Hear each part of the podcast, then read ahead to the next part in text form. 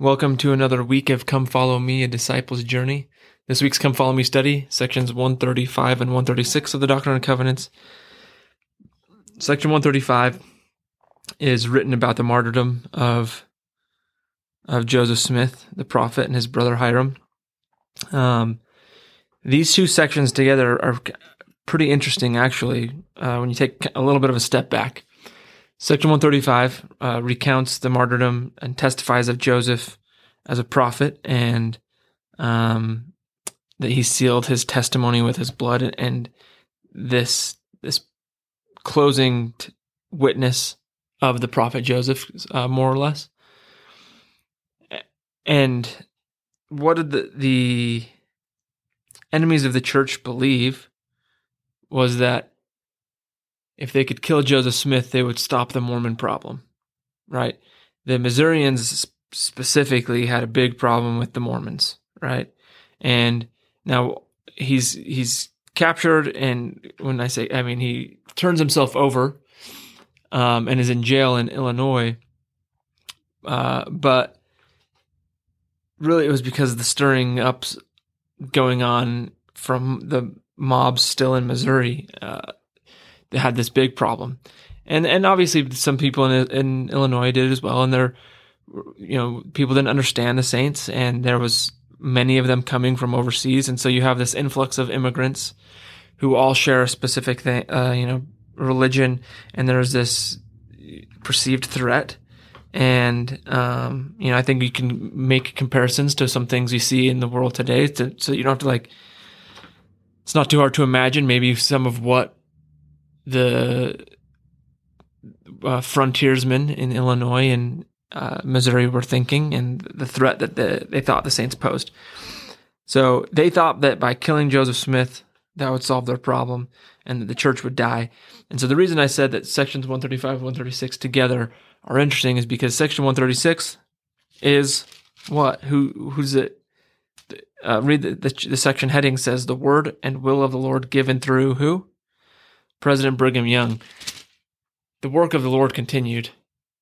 Brigham Young uh, wasn't immediate that he became the prophet, but as the uh, president of the Quorum of the Twelve, he uh, begins to lead the church, and then is eventually um, set apart and called to be the prophet, the prophet, and the president of the Church of Jesus Christ of Latter Day Saints. The, the Lord had established an order so that his work would roll forth and continue un, unimpeded. If we want to go back to section 121 and talk about, um, the, you know, the, the Lord said, uh, actually, as a matter of fact, I was going to try to quote it, but um, I'll 100% butcher it. How long can rolling waters remain impure? What power shall stay the heavens? As well man might stretch forth his puny arm to stop the Missouri River in its decreed course or turn up its stream, as to hinder the Almighty from pouring down knowledge from heaven upon the heads of the Latter day Saints. Man stuck his arm in the puny Missouri River and tried to stop it by killing Joseph Smith. But the Lord's work rolled on.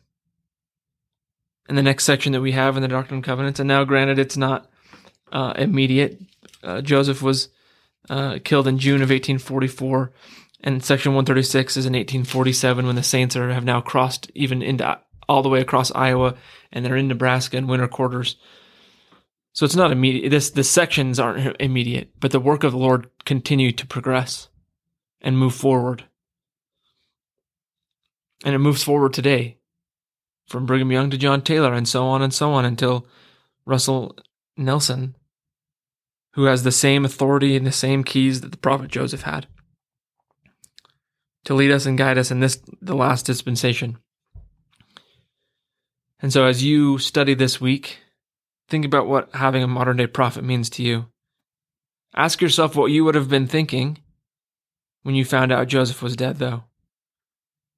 Because I imagine many of the saints had had similar ideas as the as these men who killed Joseph that Joseph was the church. Now, obviously, not all of them thought that, but I think it would be easy to think that because that's what they knew. That's that's the religion of the day. That you know, it was it was very. And look around, even today, there's many churches that are just about a person. It's about uh, a, a charismatic leader. Remove that charismatic leader, and the church would fall.